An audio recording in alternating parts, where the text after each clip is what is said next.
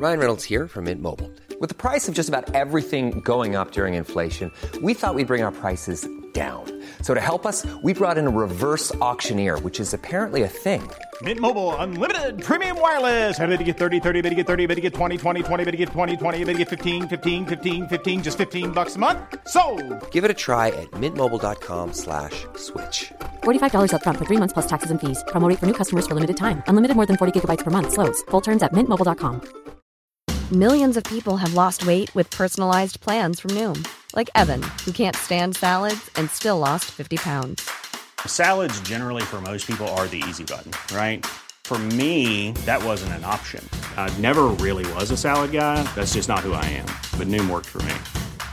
Get your personalized plan today at Noom.com. Real Noom user compensated to provide their story. In four weeks, the typical Noom user can expect to lose one to two pounds per week. Individual results may vary. The New Statesman.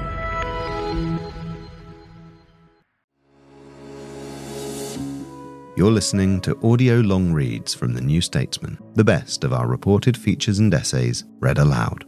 In this episode, what the Spanish elections tell us about the future of Europe, written by Jeremy Cliffe and read by me, Chris Stone.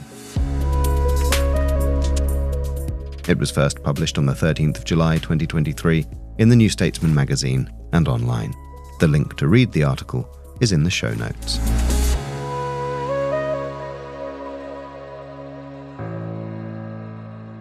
Riposa in pace, Silvio. Italy's four time Prime Minister is no more. Yet, for all the obituaries proclaiming Silvio Berlusconi's death on the 12th of June as the end of an era, the opposite is true. The most striking aspect of Berlusconismo today is how it endures.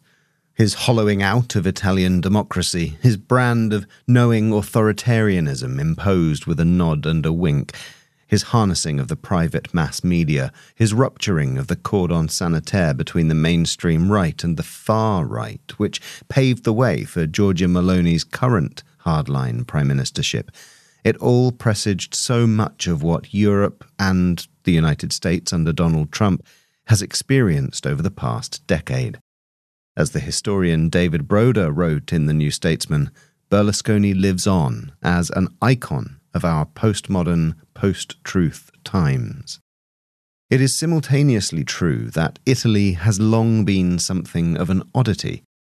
The country's combination of unbroken Christian democratic preeminence with a mass movement communist party as the second force between the 1950s and 1980s had long made its politics particular.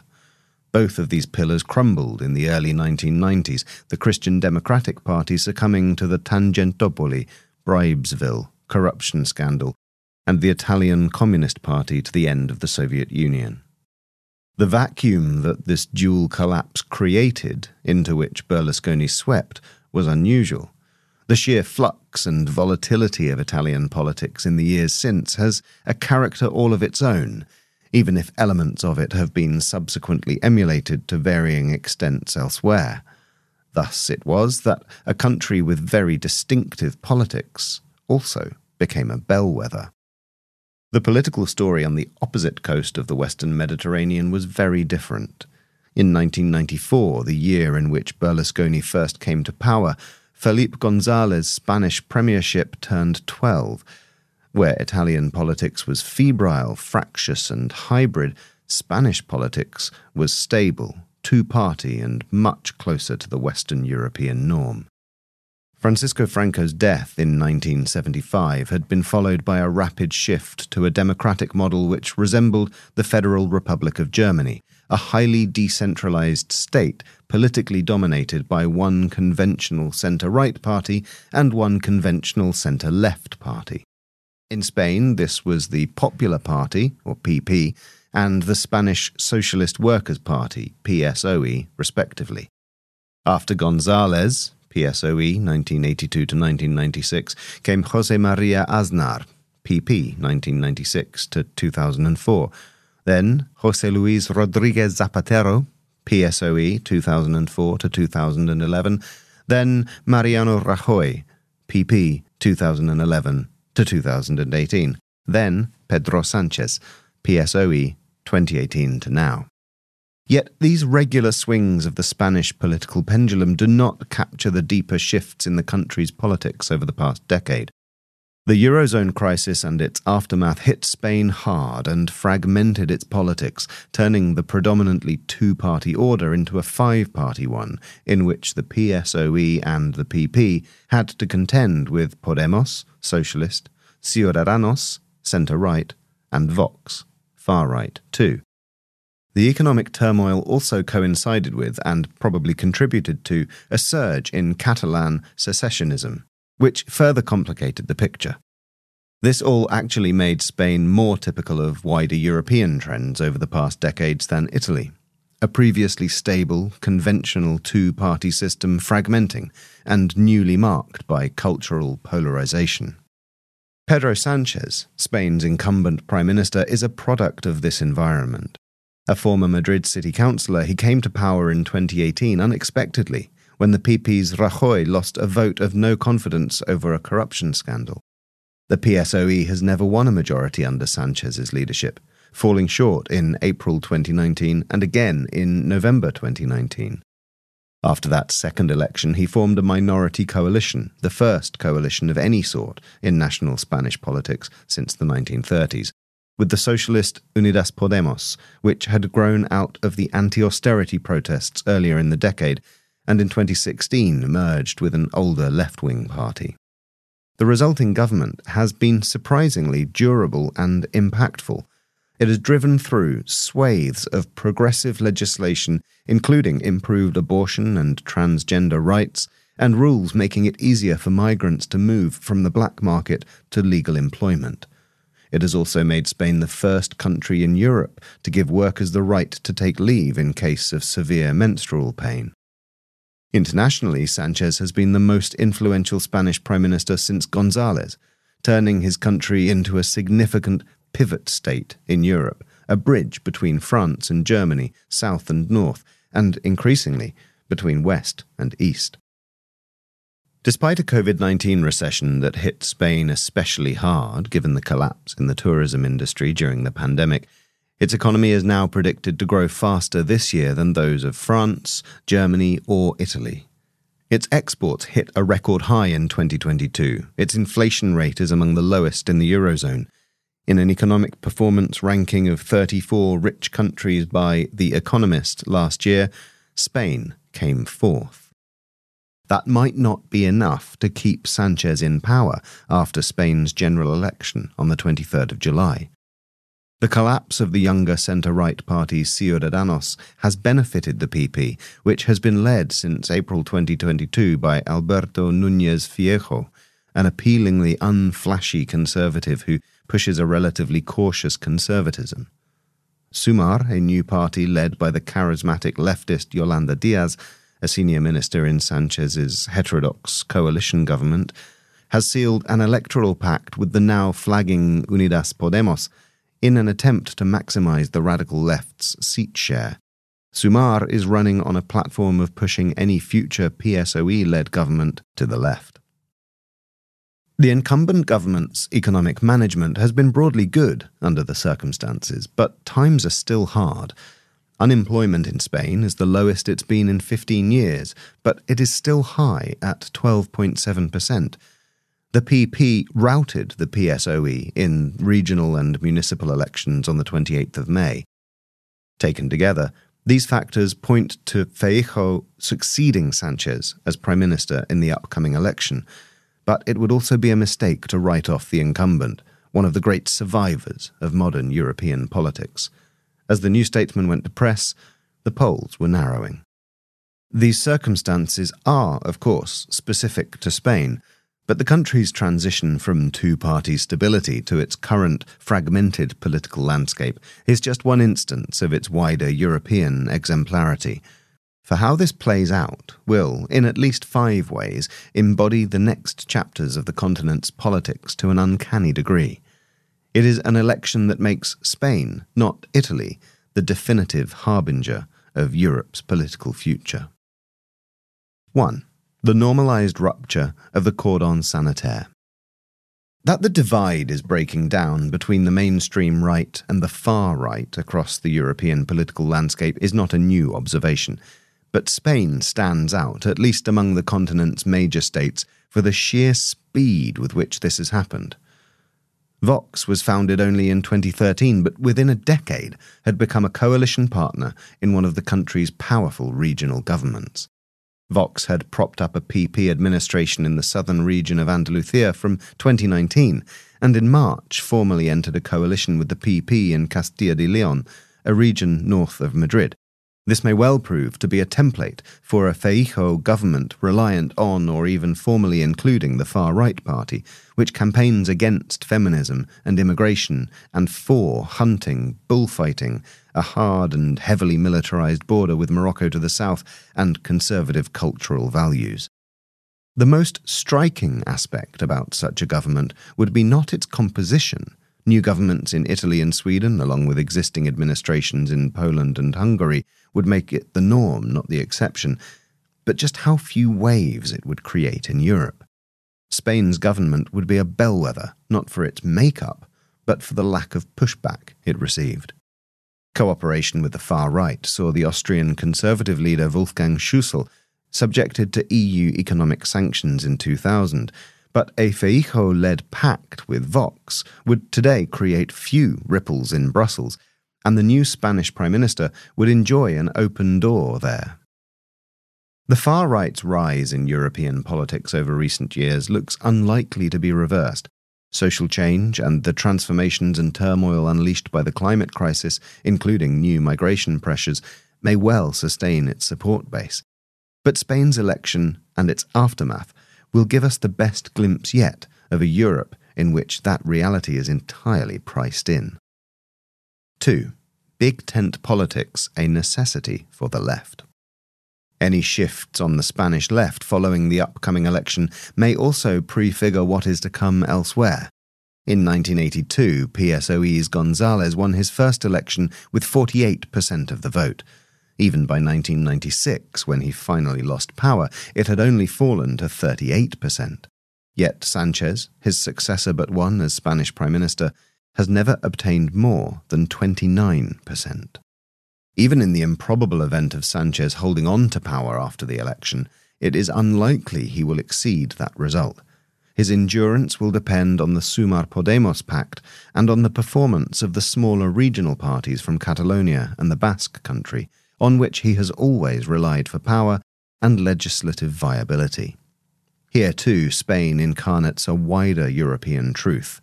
Left of centre governments can only exist as a coalition, formal or otherwise, between the radical left, the social democratic centre left, and the liberal centre. When those forces are divided, such governments are as good as lost. Aligning them is fiendishly hard, but when they come together, they do have the ideological winds in their sails. Sanchez's pro investment agenda in the EU, as in Spain itself, is at one with the US's monumental shift towards interventionist industrial policy under Joe Biden. Economically, at least, the Western mainstream is moving modestly to the left. In European political systems, such changes demand big tent coalitions for progress. The article continues after the break. For the text version of this article and all our long reads, you can subscribe for just £1 a week at newstatesman.com forward slash podcast offer. The link is in the show notes.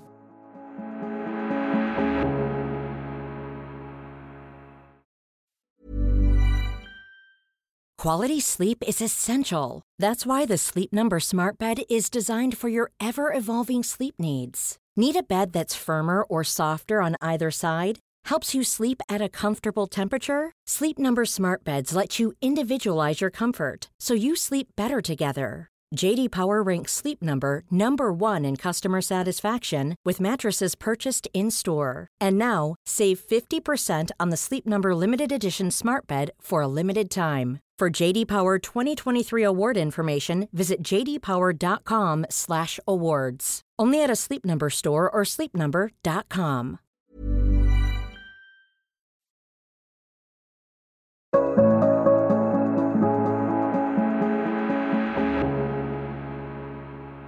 3.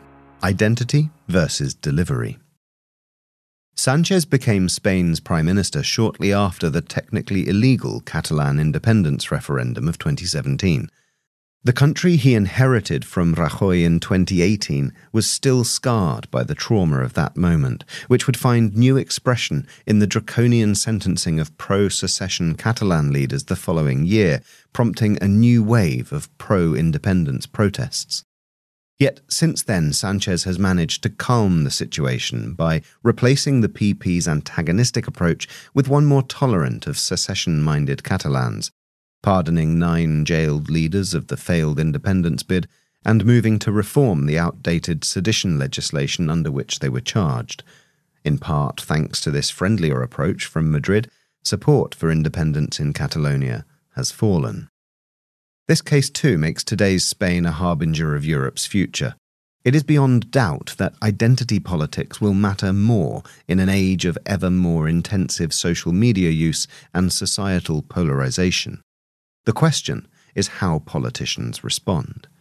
Many are tempted to exploit that polarization for easy gains. It is much easier to identify a new outgroup around which to rally hate than it is to build and win consent for a genuinely constructive new policy approach.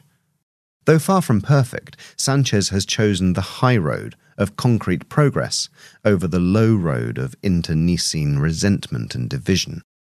This may not be enough to secure his re election on the 23rd of July, but it does speak to a contest that will define European politics in the coming decades. 4. An aging population and the spectre of empty spaces. Spain's birth rate has fallen year by year since 2016 from 408,734 births annually to 336,823 in 2021. In a country with a rising number of migrants and a society still, notwithstanding Vox's rise, relatively open to immigration, that is remarkable and an indication of the demographic scarring that came with the Eurozone crisis. The result is a geographically large country, the biggest in Western Europe after France, with an urban population highly concentrated in several dense conurbations Madrid, Barcelona, Valencia, Seville, and swathes of empty space. If you take one of the country's high speed AVE trains, which radiate outwards from Madrid in the Iberian centre to one of the major cities on or near the coast, you will see dry plains and aging, emptying villages flash past the window a potent reminder of this reality. It is a reality that in recent years has taken political form in the rise of Vox, which, besides conventional far right preoccupations such as immigration and Europe, traffics in messages appealing to rural voters who feel their interests and way of life have been neglected.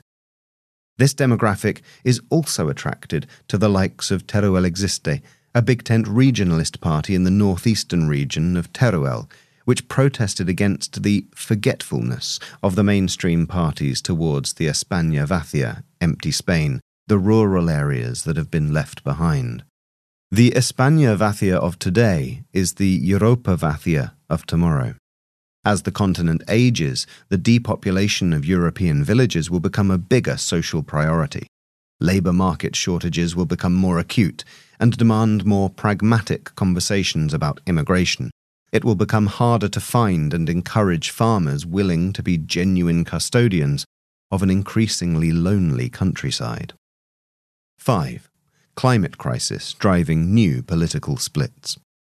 What increasingly unites the urban big city Spain of the Sanchez project with the empty Spain of the Vox and Teruel Existe rebellion is the visceral experience of a changing climate. Last year was the hottest year on record in Spain and the third driest, a record that, judging by the current heatwave in the country, with temperatures as hot as 44 degrees centigrade in June, may be broken in 2023. Rainfall levels have fallen, the frequency of forest fires has risen, and droughts are driving support for Vox in southern regions where the contest for water has become most intense. In Andalusia, the PP has urged the region's government, dependent on Vox's votes, to legalize the pumping of water from the Doñana wetlands in the delta of the Guadalquivir River, which is a UNESCO World Heritage Site. Sanchez and his allies in Madrid strenuously oppose the move. The dispute has escalated to Brussels, with conservatives in the European Parliament accusing the European Commission of interfering in Spain's election campaign by siding with the Prime Minister over the protection of the wetlands. Such new splits over the pressures of the climate crisis and how to respond to them are evident elsewhere in Europe. Consider the Dutch provincial elections in March, in which the right wing agrarian farmer citizen movement finished ahead of the Dutch Prime Minister Mark Rutte's Liberals, thanks to a surge in rural opposition to his new limits on agricultural nitrogen emissions. The Netherlands is particularly vulnerable to climate change as well due to its exposure to rising sea levels. Spain's experience of high temperatures, however, makes the country more likely to experience the extremes of climate change ahead of much of the continent. Based on current trends, cities such as Seville and Madrid will soon be unlivable in the summer months. Such is the future of Spain, and such, in the long term, is the future of Europe. At the current rate, politics in many European states will, by 2030, be defined by the normalized collapse of the cordon sanitaire between mainstream conservatism and the far right. It will be a landscape in which the left can only win by forging broad and canny coalitions. New pressures will pitch the vacuous but seductive politics of identity against the sober and concrete politics of delivery. Towns and villages, especially in aging rural areas, will empty out and see their shrinking remaining populations of young people move to the cities.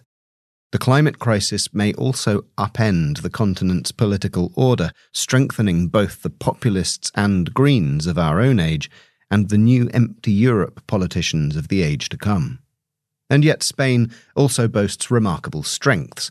The country's biggest cities are dynamic and creative like few others. Its society is permissive while retaining a deep and fond sense of tradition. The country has married liberal modernity with community and belonging more successfully than many other polities. That Spain's population is aging is also a reflection of its health. Life expectancy there is expected to surpass Japan's by 2040 to become the highest in the world. And in the last few years, Spain has also developed a newly influential voice in European and international affairs. The question is whether the country can negotiate its challenges while upholding those strengths in the years ahead. Silvio Berlusconi preempted our European present. For better or for worse, Pedro Sanchez and his battles will preempt the continent's future.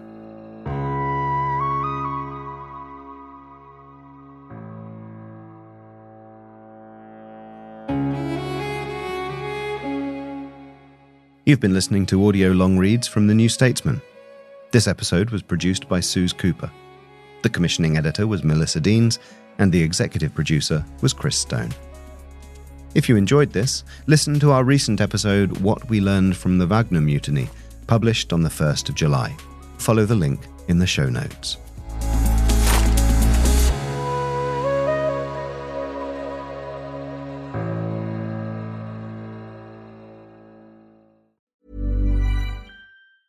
Planning for your next trip? Elevate your travel style with Quince. Quince has all the jet setting essentials you'll want for your next getaway, like European linen, premium luggage options, buttery soft Italian leather bags, and so much more. And it's all priced at 50 to 80% less than similar brands. Plus, Quince only works with factories that use safe and ethical manufacturing practices. Pack your bags with high-quality essentials you'll be wearing for vacations to come with Quince. Go to quince.com slash trip for free shipping and 365-day returns.